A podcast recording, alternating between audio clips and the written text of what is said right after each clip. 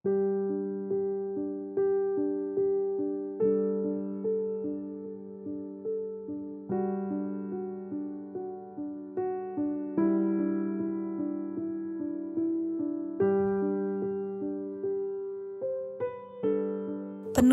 Saat Teduh Gereja Kristen Jakarta Selasa 19 Desember 2023 dengan tema Gereja yang eksklusif.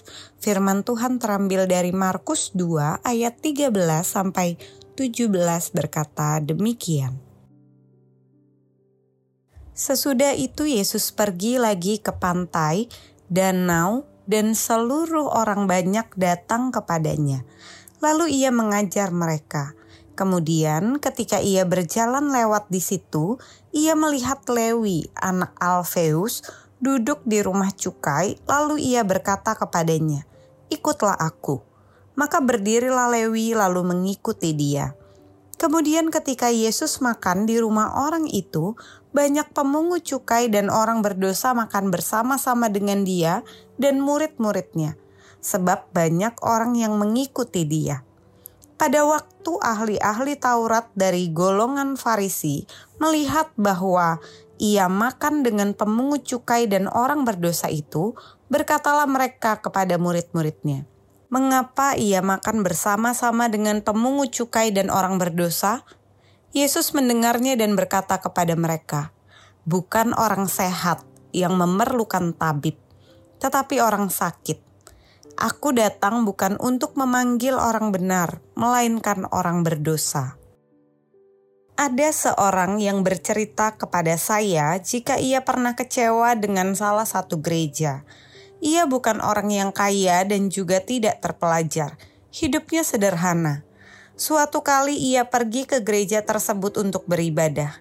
Dengan sukacita, ia menuju ke sebuah bangku paling depan dan duduk di sana. Tiba-tiba datang seorang pelayan yang meminta untuk pindah ke bangku yang lain dan mengatakan bahwa bangku paling depan diperuntukkan kepada para pelayan dan hamba Tuhan. Mendengar hal itu, orang ini pergi dari gereja dan tidak pernah mau lagi ke gereja.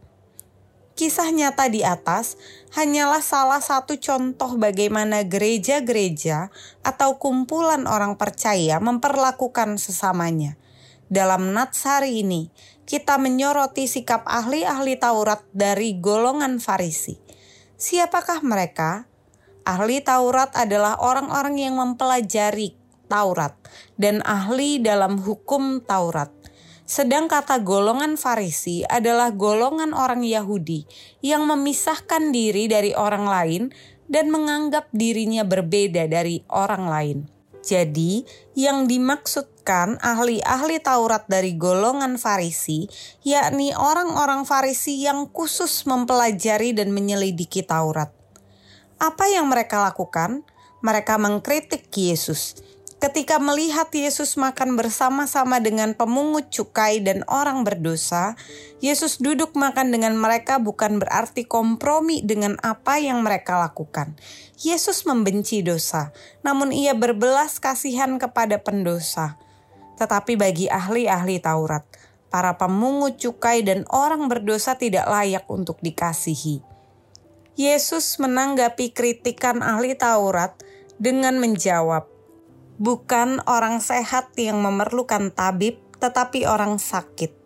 Aku datang bukan untuk memanggil orang benar, melainkan orang berdosa. Sikap ahli-ahli Taurat adalah sikap eksklusif yang menganggap diri hebat, terpandang, terhormat, dan benar dibandingkan orang lain.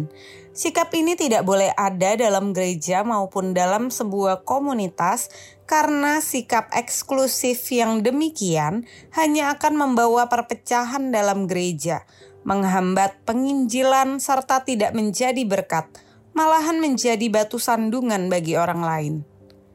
Pandanglah sesama sebagaimana Allah memandang Anda.